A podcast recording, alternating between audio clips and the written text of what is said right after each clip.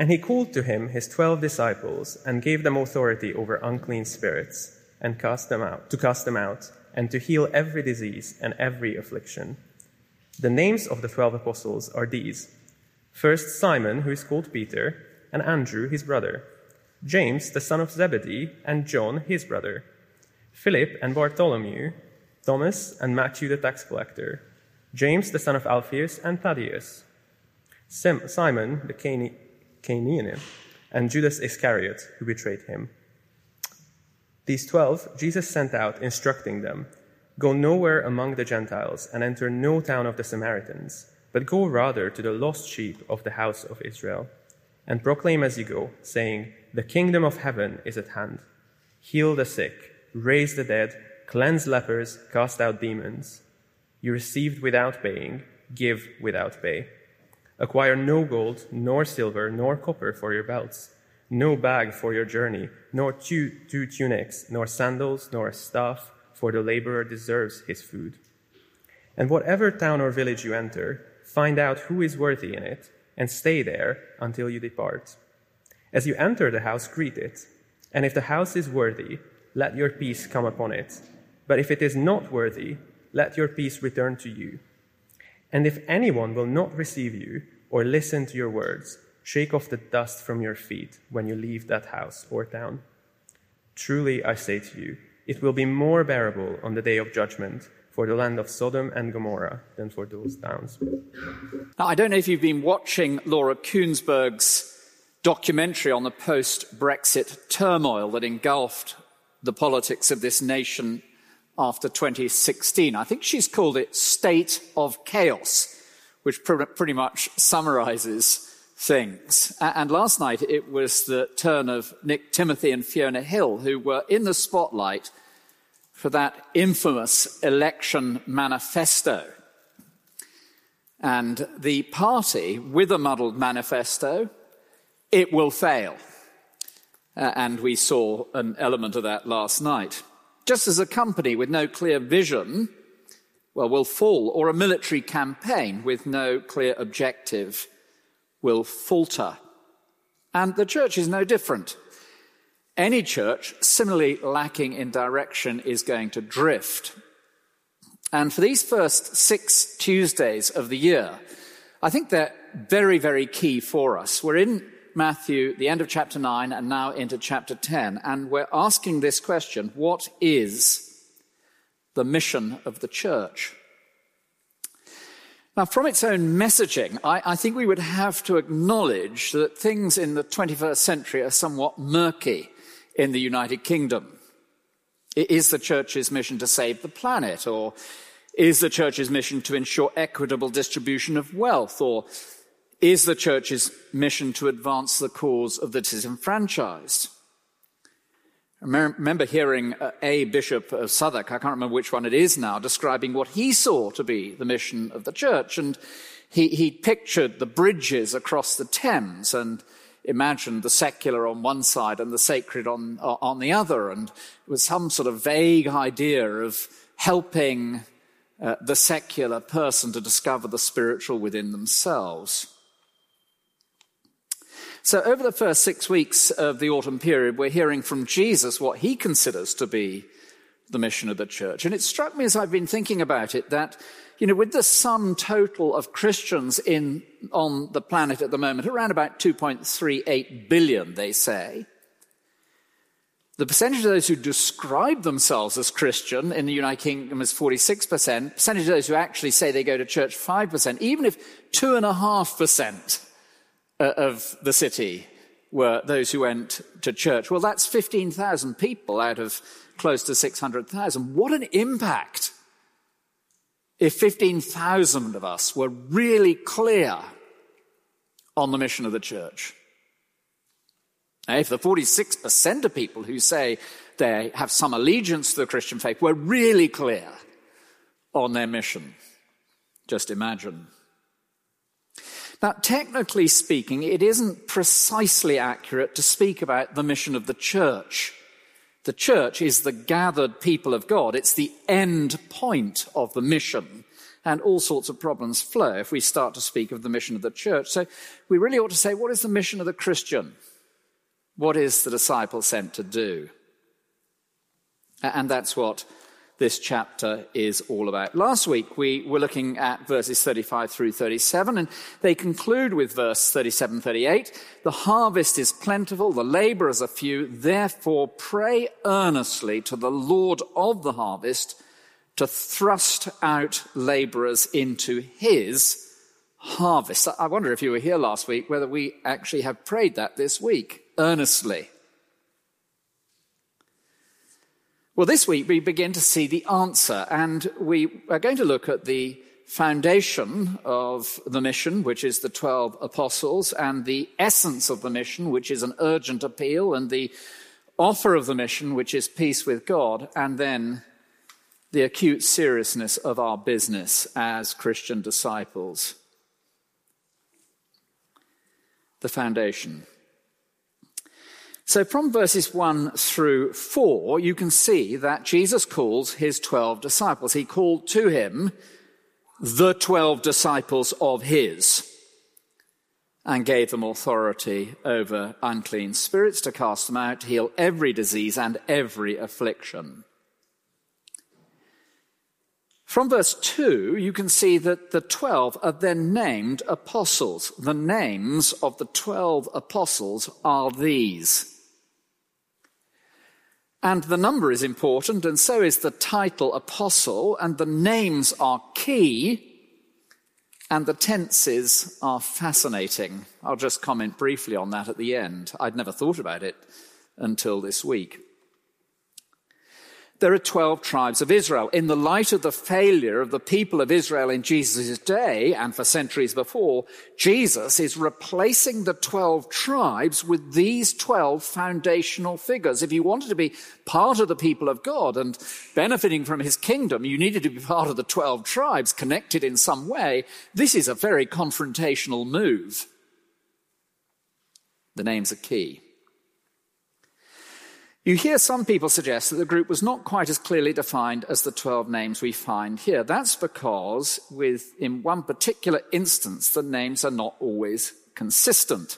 Luke has a second Judas, Judas the son of James, in place of Thaddeus, that you can see in this list. But then when you stop and think about it, given that Matthew's quite clear Judas Iscariot betrayed Jesus, it's not altogether surprising that Judas, whose perhaps second name, nickname, other name was Thaddeus, might choose to go by his other name. I think I would. And it was perfectly common in the first century for individuals to have nicknames and sometimes to have different names in different languages. So you know, we have a number of people here from mainland China with both Chinese and English names. My name is Zhezhong. You can call me David. My name is E. You can call me Wendy or whatever it happens to be. And it was perfectly common in the first century for people to have, you know, sometimes a Latin and a Greek and an Aramaic name. The person who's done all the work on this is a guy called Richard Bauckham. He uses the language also of disambiguation sorry to get technical on you there, but people with very common names would often have markers to distinguish them from other people with similarly common names. So here you can see Matthew's being very careful at Matthew the tax collector. He wants us to be very clear that this is the Matthew the tax collector who became a Christian and started following Jesus um, just a couple of chapters earlier, not some other Matthew. James, the son of Alphaeus. So not a different, no, that one. Simon the Cananaean. And he makes this point, uh, Professor Bauckham. It's crucial to know that these twelves were disciples of Jesus, the preacher, appointed in the first place to be with him and to learn from both his teaching and his company, and therefore qualified for the mission of continuing his mission. This list shows not carelessness about the precise membership of the Twelve, but quite the opposite. Great care to preserve precisely the way they were known in their own milieu. during the ministry of Jesus and in the earthly Jerusalem church, the early Jerusalem church. It's difficult to account for this phenomenon except by the hypothesis that the 12 were the official eyewitnesses and guarantors of the core of the gospel tradition. Well, why all the fuss? Well, because foundations really matter. We had people uh, this weekend, I don't know if you were involved in this or if, if you actually did it, doing the, the kind of city, the great city run. You run up to the top of um, the cheese grater here, and then you have the option of uh, zip wiring across to the top of the gherkin. I have to say, I didn't take it up. But if you've ever been to the top of the gherkin, you're thinking to yourself, well, least I hope you are. Somebody working in 5122 Bishopsgate was just, just met me at the door. I hope you're thinking, what are the foundations like? And with the gherkin, I remember it being built. You know, 333 piles, nearly a meter deep, each one into the London clay. Well, you've got a little bit of confidence when you get to the top. I mean, I wouldn't go there, but there you go. But because Jesus has looked with compassion on the crowd, the end of chapter 9, and because Jesus sees men and women like you and me as spiritually lost, vulnerable sheep without a shepherd, and because Jesus knows that every single one of us needs spiritual direction, or we will end up harassed and helpless, ravaged, vulnerable. Because Jesus has compassion on us and he declares himself to be God's king, come to provide what we need, then the foundations really, really matter. And these individuals are the authorized eyewitnesses. It's these who are with Jesus, who are given authority, established by Jesus as foundational figures. They are described elsewhere as the foundation, the apostles of the church. And in the book of Revelation, the wall of the final glorious city had 12 foundations. On them were the 12 names of the 12 apostles of the Lamb. I mean, Judas Iscariot, as you know, gets replaced by Matthias, another eyewitness in Acts chapter 1. I think the change of tense is a fascinating thing. You might be able to help me with this, but I was in a study yesterday and there was a guy on the study from Lyon in France and uh, 35 degrees over there, by the way, if you're feeling hot. And uh, he said, What about the change of tense? I'd never thought about it. Look at verse 1. He called to him his 12 disciples, past tense. Verse 2 The names of the 12 apostles are these. And so Matthew, writing further down the track, is adamant that we should know them, and the early church was clearly convinced that we need to know our foundations. Now, some of us will come from backgrounds where our church leaders use the title of apostle of themselves. In a sense, there's nothing wrong with that. Apostle comes from the word apostello, to send. Every disciple is a sent person. Follow me, and I will make you fishers of people. But for a church leader to take to himself the title apostle with a capital A is completely misplaced and does carry, I would suggest, a sense of self importance that is entirely inappropriate. It is the 12 who are with Jesus. It is the 12 who were trained by Jesus.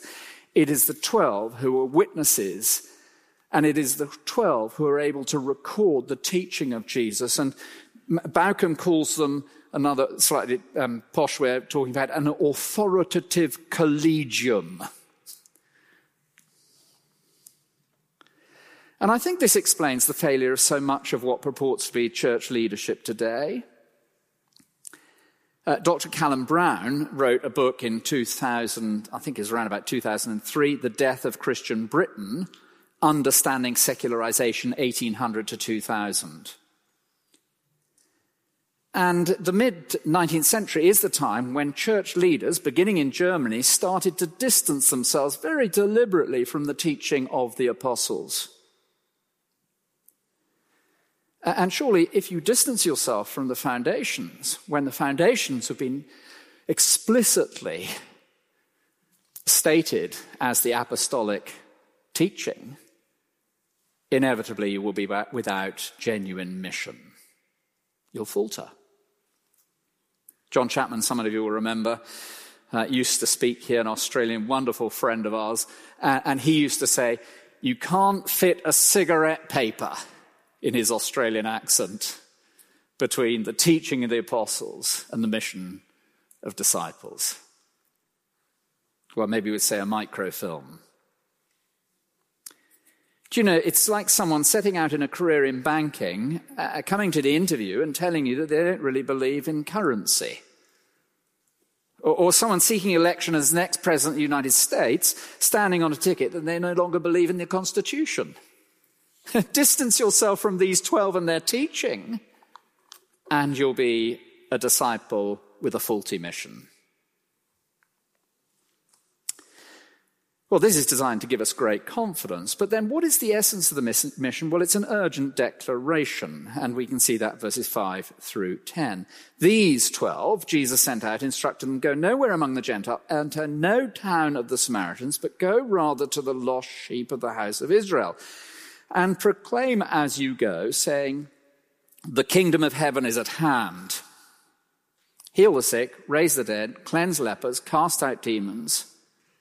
You receive without pay, give without pay, acquire no gold, no silver, no copper for your belt, no bag for your journey, nor two tunics, nor sandals, nor a staff, for the laborer deserves his food. Now we need to realize and grasp from these verses that there's both a geographical limitation and a degree of exclusivity that belongs to the 12 alone. I think that strengthens their position as the foundation of the church. Jesus, in a particular moment in time, he has arrived in line with all the promises of God, right the way stretching back to the book of Genesis. And therefore, inevitably, he's come first to the Jewish people, and they have a duty, the Jewish people, not only to accept him as their king, but also to provide for those who are heralding his arrival, because he's come to Israel as the long awaited king absolutely right that they should provide, and therefore that the disciples, the apostles, go out proclaiming and don't need to take a staff with them for their journey, or food, or a second tunic, because they should be provided for. They've come to herald the arrival of the great king. So there are real aspects of the mission of the 12 in 33 AD that are unique to the 12 as they go to Israel. There's a geographical limitation. They should go to Israel first. Likewise, as an apostle with a capital A, they have unique powers given to them for physical supernatural works that are not given to ordinary disciples like you and me. Just as Jesus came declaring the arrival of his kingdom and physical aspects when he was physically present accompanied his proclamation of the kingdom, so his apostles, when Jesus is physically present, are given these signs, these markers to demonstrate them out to be his authentic spokesmen. And elsewhere, uh, we read the signs of a true apostle were performed among you with utmost patience, with signs and wonders and mighty works. And so there's an element of this that is exclusive and unique, that's geographically specific for all the historical reasons. But I think that strengthens the fact that Jesus goes first to Israel and that the apostles are given specific power to demonstrate who they really are.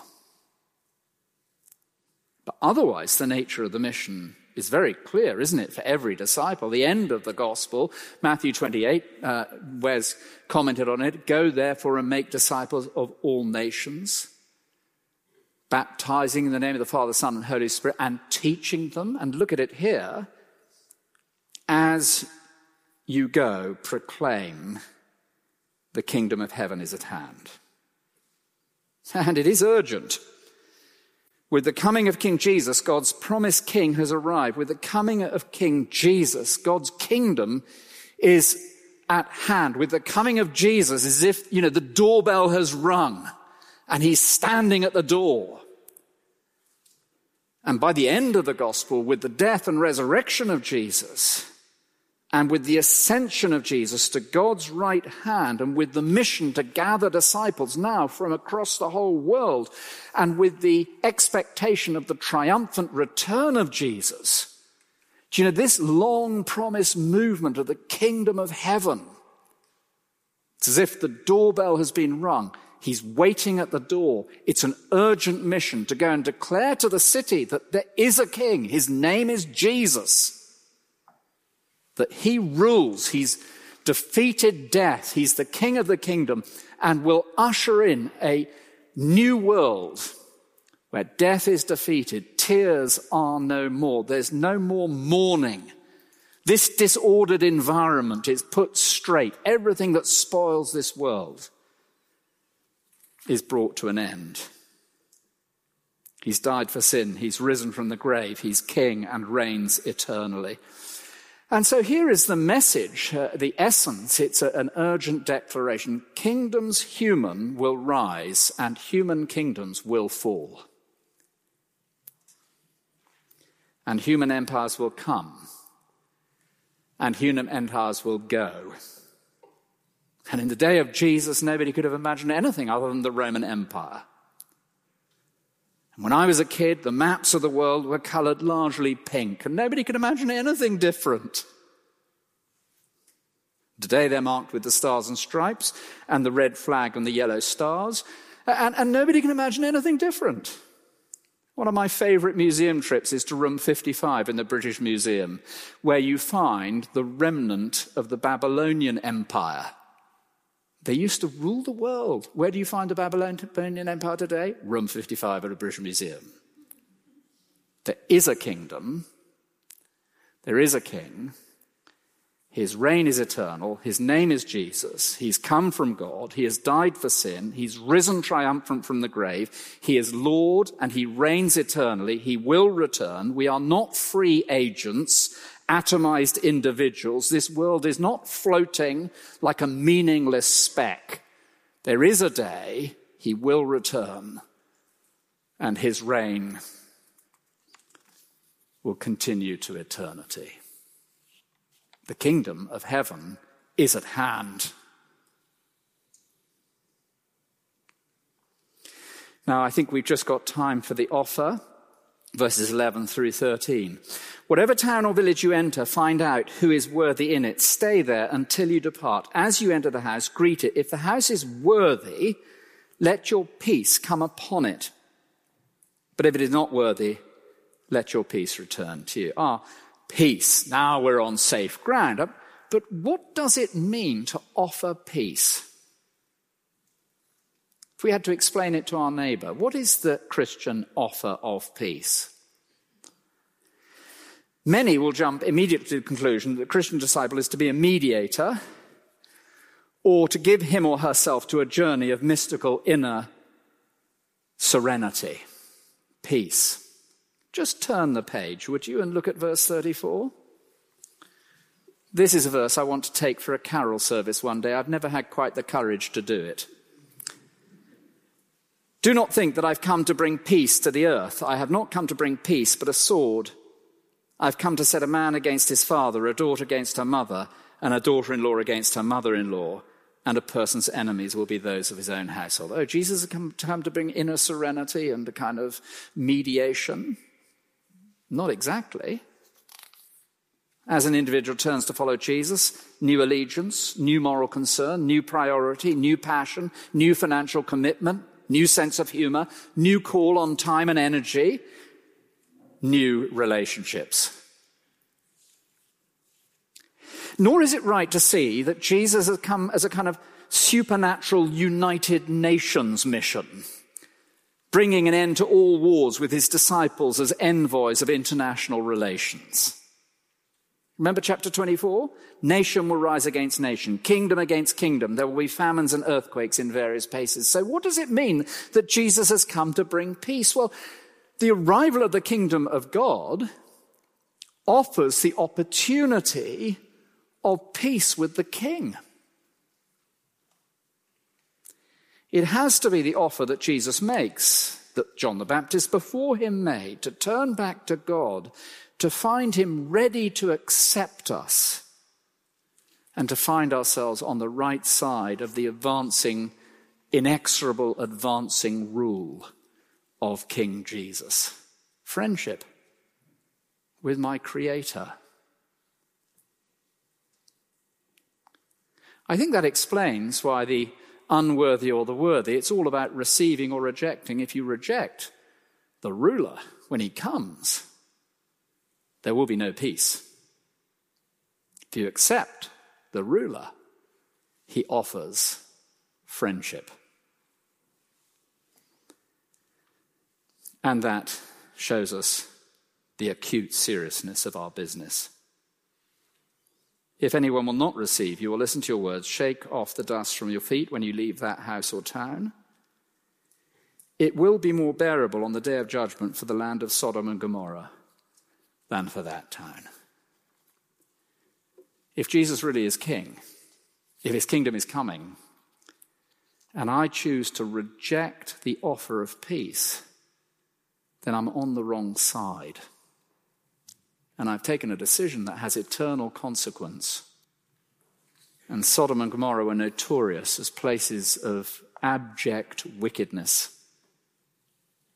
And to reject Jesus as Lord is to place ourselves on the wrong side of judgment and to find ourselves expecting unutterable misery. Well, next week we're going to be looking at some of the terms of the contract, if you like. I know you love terms of contracts and all the rest of it. I mean, next week is going to be um, really great fun. So I hope you come back next week. We'll see what are the terms. But for this week, uh, there's a solid foundation to this mission. The kingdom is at hand. There's an urgent proclamation that every single Christian should be engaged in. There's a glorious offer peace, peace with God and our business. I don't think there's anything more serious that anybody's engaged in in the city than this. Let's pray together.